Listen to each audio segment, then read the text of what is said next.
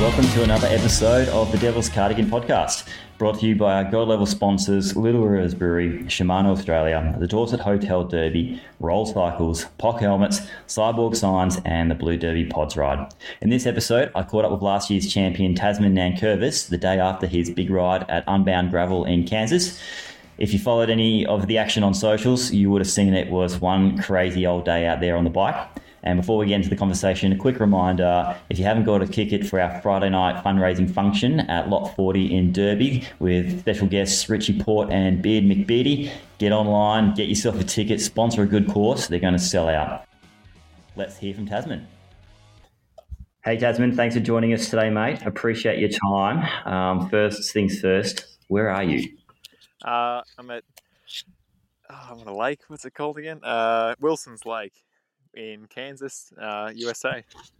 Sounds terrible. And yeah. Another pressing question. What year, model, and make is this epic looking Toyota of yours? Uh, Toyota to- Toma. Uh, I don't even know what year it is, to be honest. Uh, I don't know, twenty ten-ish. It's a, not a big ute here, but it's, well, it's a big ute for us Australian, Tacoma. But it's it's a kind of a small pickup truck here. A Tacoma? Tacoma, yeah, that's the one. Oh, mate. Yeah, it's pretty nice. Got fenders, big four-wheel drive tyres on it. It's plenty, plenty of car for me. Uh, it looks like the perfect setup for uh, five months of ro- driving around America racing gravel races. So it looks oh, yeah. epic, mate. Um, and you did a little bike race on the weekend, Unbound Gravel. How'd mm-hmm. it go? Uh, yeah, got the full experience of Unbound. I guess didn't didn't go to plan whatsoever, but I finished it. I think, you know, it's one of those days where if you didn't have mechanical, you're probably going to run top twenty. Um, but I just, yeah, just kept having setback after setback a little bit. Well, I shouldn't say a little bit, but uh, yeah, I kind of had a great start. Like, you know, ten K in, we hit this big muddy section and it was either you take the, you know, the gravel road, which looked okay, but it just had like peanut butter surface on top, or you take the grass on the side. And I was I was sitting kind of mid-pack, and mid-pack's, you know, probably two hundred deep out of four hundred. And uh, I just watched basically everyone in front of me just grind to a halt. So I was one of the first to kind of jump onto the grass.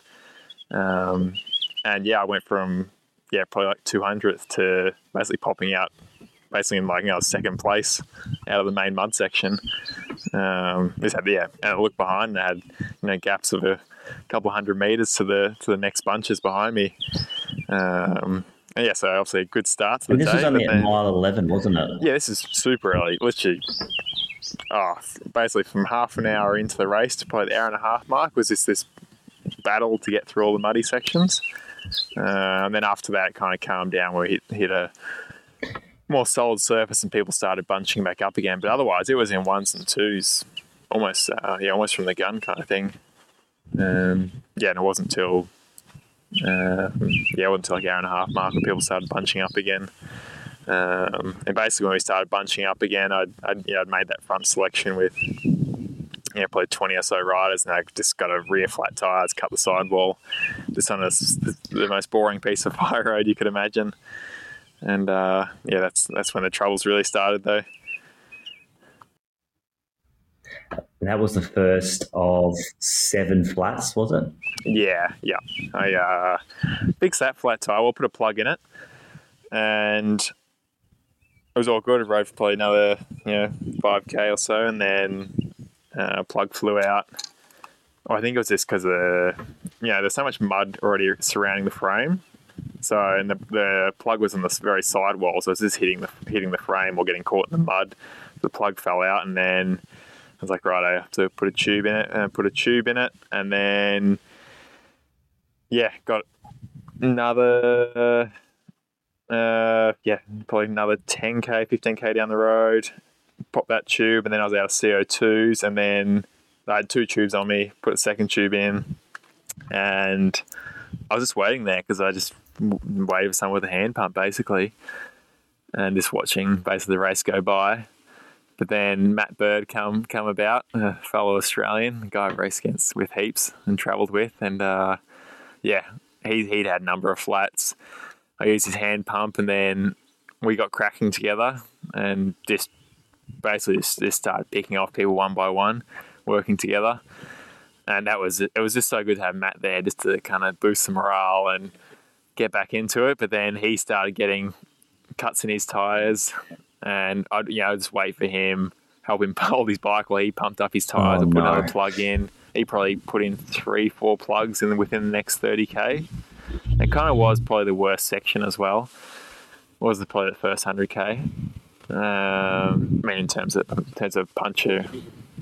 So the conditions did improve after that first one hundred k's, where the, the yeah, um, yeah, I remember watching. Um, not, not quite as rocky.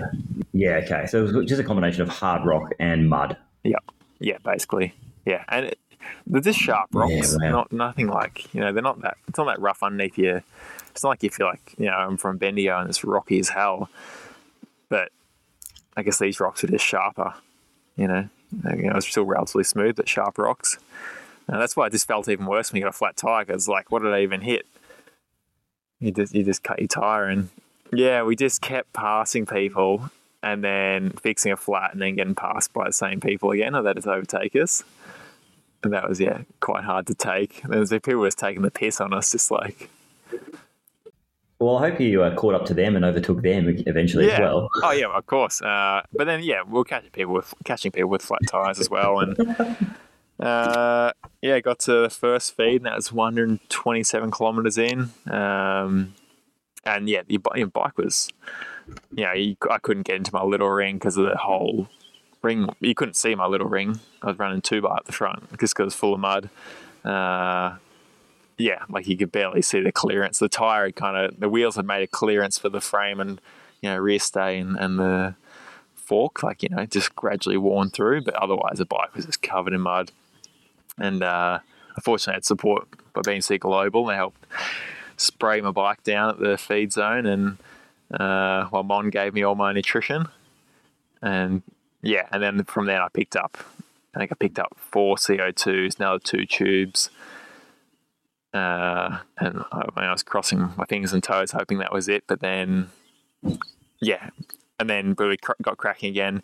Probably did another one hundred k, you know, close to the two hundred kilometre mark, and we were, me and Matt Bird, we were flying, like we were catching, catching, catching. Um, because I know after the first checkpoint, we were ninetieth, and then Matt Bird ended up working his way to forty-first, I think. Um, yeah, catching, catching, catching. And then Fantastic. we ended up picking up a lot of the elite women's field as well. I think we ended up dragging around a lot of the ladies, like further up the bunch because they were sitting on us. Um, yeah, and I think we just settled in for a long day there, and kind of, you know, we weren't going crazy hard, but we were just doing even turns, you know, thinking long term about the race. And well, well, that's it, isn't it? Because it's a three hundred fifty-two kilometre race, isn't it? Oh, and yeah. So you still, at this point, got another one hundred fifty kilometres to go uh, after countless mechanicals. Your bike's clogged up with mud, yep. and uh, just what a roller coaster of a. of emotions, and riding through what sounds like a battle zone as well, with people left, right and centre dealing with the same things. Yeah, yeah, that's it. And yeah, you look down your Garmin or like, and you've, you know, you've done one hundred sixty-five k and you're halfway through, and, you know, you haven't even averaged thirty kilometres an hour. It's, uh, it's pretty grim, and it's hot. Like, it was super hot and muggy. Um, yeah, so it's just, just like nothing else. And yeah, certainly uh, a day where you had to kind of just switch the brain off and just ride uh, and just eat. Eating so much food out there. I was just about to ask that, yeah. like with, you know, with all the chaos happening for yourself and around you, like, did you fall off your nutrition plan at all with all the distractions with tubes and gas canisters, or did you manage to sort of keep on top of that and, and avoid any bonks? Uh, I think I kept on top of it. Uh, later on, I probably got off it a little bit when it, yeah, towards my later flat tires. Uh, and it was also pouring with rain, and maybe got off a little bit. But otherwise, I actually felt like I never bonked with energy. I never never got any dizzy spells, never really felt particularly weak at all. Um, yeah, I think I, I, you know, I was eating probably one hundred twenty carbs per hour. So I was consuming a lot, and yeah, didn't have any stomach upset at all. Um, I did get a ham sandwich on my last last feed, which was delicious, ham and cheese sandwich, it's something savoury and some pretzels, uh, which is great for the taste buds. But yeah, otherwise nutrition was fine. You know, you can, it's imagine what it's amazing what you can eat in twelve hours, how much sugar and uh, gels and things you can eat in, eat in twelve hours. Well, after a point, there, there's a there's a point there, isn't there, where you get sick of gels and you actually need some real food. And when oh, you've been yeah. out there for twelve hours, forty-five minutes and forty-four seconds, I think you, your mind was probably craving something different as much as your body was. Yeah, yeah, that's it. And I was kind of going between, you know, a, a solid bar, some chews, and then gels as well. Just trying to keep a high variety. Um, Uh, gels were the staple, always having a gel, but then make sure I was eating some solids in between. So last uh, aid station through to the finish line, just tell us all about that. Like, were you running on a bit of a high after, you know, you're still in the fight, you're still out there yeah. after countless mechanicals and all the, everything thrown against you. What was that final run to the finish line feeling like for you? Uh, yeah, like I think definitely like we're getting in a bit of a zone, coming to like, you know, two hundred kilometre mark, one hundred k to go, and it was, it was, you know, it was happening. We're coming back into the race. But then I got another rear flat. Uh, oh. Changed that. And I fell out of like, we were literally about thirty seconds away from catching a bunch of ten. And yeah, just before bridging across, I got the flat tire. And that was like, that was my f- sixth flat tire. I think by then I changed the tube. Uh, I still had my, cause I ran inserts. I still had my tire liner on me as well. Like this wrapped around my neck, like neck and shoulders. Uh, yeah, changed that. And then, but then it just went to this flat open roads and it was so hot and arid and I was just by myself. Like you couldn't see anyone for, for miles. Um, so then I just switched to getting to the next feed zone. And, and then I was out, I was out of C O twos. I used my four C O twos, I used my two tubes I got at the, um, the feed zone earlier. So I was just riding so tentatively on the downhills. Um, And then, yeah, just before getting to the last feed, it poured down rain like crazy, like hurricane wind, rain. You couldn't see twenty metres in front of you. Like the rain was like burning your skin, like just insane. Wow. And then, yeah, finally it's that last feed and it felt so good to get to. But, but I went from being so hot to just shivering, like absolutely shivering. Um, and then the B M C guys ended up changing my tyre. They had some heavier tubes in they put in. Um Did that at the pits, and then yeah, that's when I got my some more savoury food. And I thought from there it was only sixty kilometres to go, and I'm like, "You beauty, well, let's go home. Like this is it. Just get me the hell home." Um, but then like five let's kilometres, get it done. Yeah, five kilometres later, I'm back walking through mud, carrying my bike through through the grass, and I'm in a creek trying to wash water out my the wash mud that's clogged up my wheels because I can't turn my bike. It's literally just the rain just wrecked the next fire road, and there's just hundreds of people. We caught a lot of like the hundred milers, the people that do the shorter oh. category, and like you just look up and there's this horizon yep. of people walking their bikes, and just bikes are upside down. People are trying to get mud out of their gears, chain like cranksets aren't spinning. It's just chaos, absolute chaos. Uh, wow, yeah, it's a bike wasteland and amongst the mud. Yeah, and then got through that, and then. With about forty k to go, I was losing gears as those weren't shifting. I just, you know, I'd, you know, I could get one or two gears up and down the cassette, and then all of a sudden just got stuck in the eleven tooth down the bottom. My front derailleur wasn't working. Uh, I still had charged my D O two. I think the motor and the is possibly just got that full of mud. Um, I couldn't get out of the biggest gear I had in my bike, and as I rode the last forty k, just grinding away, mainly out of the saddle, just. Yeah, just chipping oh, away. Wow. Yeah. No, no cramping with, with like that. Like the body held up okay. No, no, I had one cramp. That's a, uh, uh that's a funny, st- yeah, bit of a funny story. I, my shoe, like my, you know, and yeah, I had brand new socks on, but it somehow worn through the sock, and you know, it cuts off like your big toe circulation. We got that one hole. Anyway, yeah, yeah. like yeah, one hole, and it's really annoying me. And like this, is, I don't know. After, after halfway mark, I'm going down this hill and it's super hot. So I'm like, oh, I'm just going to take my shoe off, you know, leave it on the leave it on the cleat, and just adjust the sock. So rolling down this hill in a bunch, at the back of it, and I adjust the sock. You beauty!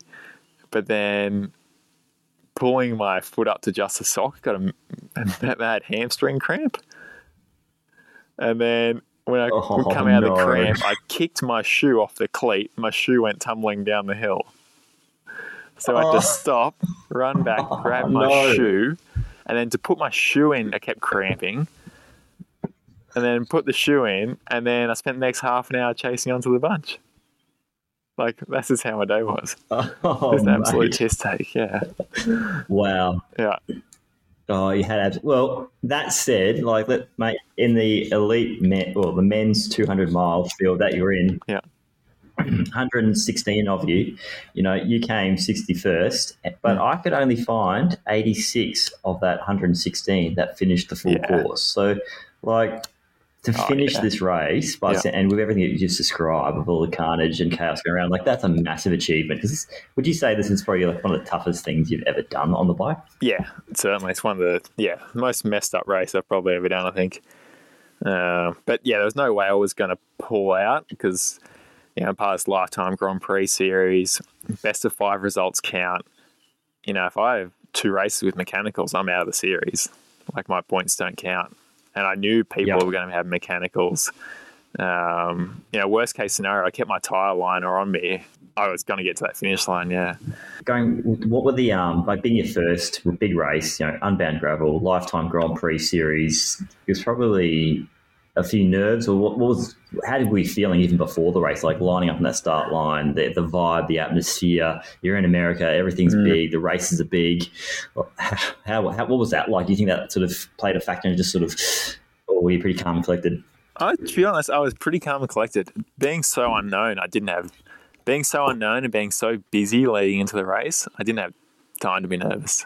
Yeah, it was just hectic from racing marathon champs in Australia the week before to the flying, just little bits and bobs you got to do during the week during the, before the race. And I got to the line, I wasn't, yeah, wasn't particularly nervous at all. And being such a long race, you got uh, got plenty of time to be nervous in the race. Like, it's, I didn't try not to overthink about it and try not to think about it too much because it's it's too too long of a of an event to overthink it. Just make sure I had a, I guess, a good plan going in. But yeah, like you said, it was just, everything was just on steroids, like, in, in comparison to Australia. It kind of felt like a mountain bike World Cup. You know, all the expos are there, all the big brands are there. I'd, I'd say it was probably even bigger than that. Like, you know, in terms of having an expo show, you know, the entry was in the town museum and the line for entry was, you know, hundreds of meters long and just people everywhere. Um, yeah, it's just on another level over there. And to think of the amount of people that come to this small town of Emporia in the middle of Kansas, which is, it's this endless farm, basically this endless farm. It's country. All you see is green paddock for, you know, thousands of kilometres as you come into Kansas. Yep. And, you know, four thousand people come come to do a gravel race there. It's, it's pretty wild. The only win I had on the day yesterday was about five kilometres from the line. Uh, I was in like a bunch of like three, and this one I had, you know, no gears. I was in the biggest, biggest gear. I was just sitting on the back, just trying to mash it out kind of thing. And this guy goes whizzing past quite quickly. And I was talking to this guy, and he's like, I had already been talking about how I'm in like, yeah, Lifetime Grand Prix, I'm here for five months, yada, yada, yada. And the guy goes past and, you know, he looks pretty quick. And I was like, said to the guy next to me, I said, do you reckon that guy's in the Grand Prix? And he's like, yeah, yeah, he is, yeah, yeah. And I'm like, ah, oh, shit. I'm going to go steal steal one point from him. So, uh, yeah, I think my biggest gear, where there's one climb with probably a kilometre to go, and I wound him in, sat on him coming to the bottom of the climb, and then I zigzagged up the hill because it's so steep, kind of just made it up. And then coming down oh, off the hill, he's probably no. like two hundred metres in front of me. Coming down off the hill, I just wound up the gear as fast as I could, and I sprinted this in the big ring and just beat him on the line. And he, he had no idea that I was in the Grand Prix oh, nice. or anything, but I still got that one point for him. Uh, we'll take that, mate. We'll take that. Yeah, that's, that's funny. It, man. Oh, there's the little wins. So what's next now? I've got three weeks in Colorado, in Boulder. Um, I'm looking after uh, well, trusted house sitters. We've got a house there we're going to live at. We're going to look after a cat named Egg Roll for three weeks. Um, yes, website we can host, you can, people go away on holidays, things like that. You can look after their home. So we're doing that. Yeah. And the next race is Tusher and the Crusher, um, in Beaver, Utah in, in four weeks time. Fantastic. And you're going to have plenty of time to work on your vlogs, right? Yes. Yeah, that's correct. I've, uh, got plenty of videos. Got to put them all together now. yeah, it's got a uh, hot content coming. Oh mate, well your uh, your first edition, your mm. first one was pretty good. I'm pretty stoked to have really? made the cut. Yeah. Um, glad I could uh, contribute to it. Yeah. Uh, I thought, I don't know I thought if you my, liked uh, that. Well, maybe I don't. Maybe someone. uh, we, Peter and I had a good chuckle over that. Yeah, but, yeah. Uh, that, that was awesome, mate. I enjoyed watching it, and just that's all. Just get it out there and just show us the adventure that you're on. It's fantastic. Yeah, yeah, yeah that's it. Uh, yeah, I don't care who watches it. I'll, I'll look back on it one day when I'm old, anyway. Oh, that's it. You just yeah. got to do it for yourself, mate. Yeah, um, be cool. And and it just it just soak it all up. Mm. Yeah, we got some Have, good. Um, I said we got some good footage of uh, Mon wore a, a GoPro on her chest for the feed zones, like a, a chest strap GoPro. So we've got oh, all the nice. feed zone action. Yes. So yeah, I'm going to put some of that stuff out. Uh, it's definitely pretty hectic in the feed zone. Can, yeah, well, can you just talk about that? Like, is there like you had the B M C support? You know, mm. there's I saw some specialized fans on on uh, on the, the socials. Like, mm. I saw power water water blasters. Oh, yeah. I saw all sorts of stuff going on. Like, it sounds like it's like a, its own city in its own right. Yeah, it's uh, it's ridiculous. And you have your own, like, there's three zones in the feed zone, and you have you're allocated like a pit area. Um, but yeah, basically all the top pro guys would have three, four people waiting for them. You know, two would go work on the bike, and that's pressure wash, lube chain, check P S I, and they're doing this really quickly. And then two are just, you know, changing hydration packs, removing rubbish out of pockets, and then refueling, clean glasses, putting new glasses on, whatever they need. Um, and they've practiced this. Like, some of those guys were so fast. Some of them didn't even swing the leg over the bike. They just never even got off it. They slewed the chain and kept going. Um, I know apparently the, some of the lead guys didn't even stop for the last feed, which is which is pretty wild. Just collected, uh, you know, threw their bottles and collected them on the go. Uh, just just another level. Uh, yeah. And so factory support some of these guys have. How did Mon enjoy it? Did she thrive in that environment? Or did she just love it? Uh, yes, but she said this is the last uh, three hundred thirty kilometre race I should do because it's a lot of waiting around. Um, I kind of laughed and agreed. But, uh, yeah, she enjoyed it. I mean, we were just joking about how she, in the car, like with the B M C, she was with a South African, a guy from Switzerland, and an Australian, all in a car. They'd never really met each other before, but all jumped in a car and did all the feed, you know, and spent the next twelve hours together.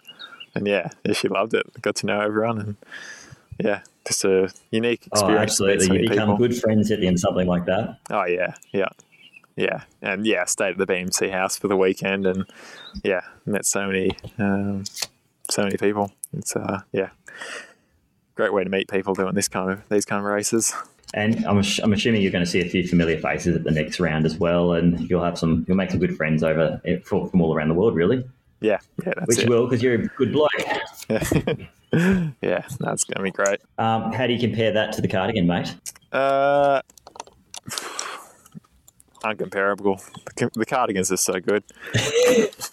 oh, uh, what? I well, think you say the Cardigans are so easy. What? So no, Cardigan's tough. So, the Cardigan's just so much easier. It's shorter. I used to ride faster. Oh, okay, okay. That backfired. I didn't get seven flats at the Cardigans. The Cardigan's much better. We just need to throw some mud, more mud on the course to slow it down to make it harder. Yeah, yeah. You don't need to make the Cardigan any more hectic. I've done the most hectic race, and that was too much.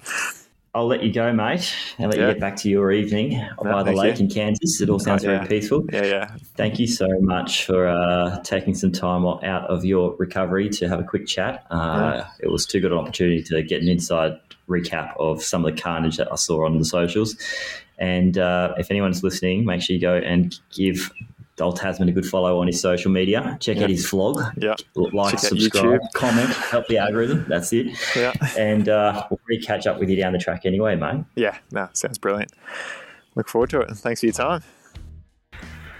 Thank you, Tasman and the Birds of Kansas, for joining us in that little conversation. Hope you enjoyed it as much as I did. Make sure you go and give him a follow on his YouTube channel to keep up to date with his adventures in America. Two and a half weeks to go. Hope you're all trained up. And make sure you get a ticket to Friday night's fundraiser with Richie Porte and Baird McBeddie, as well as your dinner spots reserved at the Dorset for Saturday. We'll see you very soon.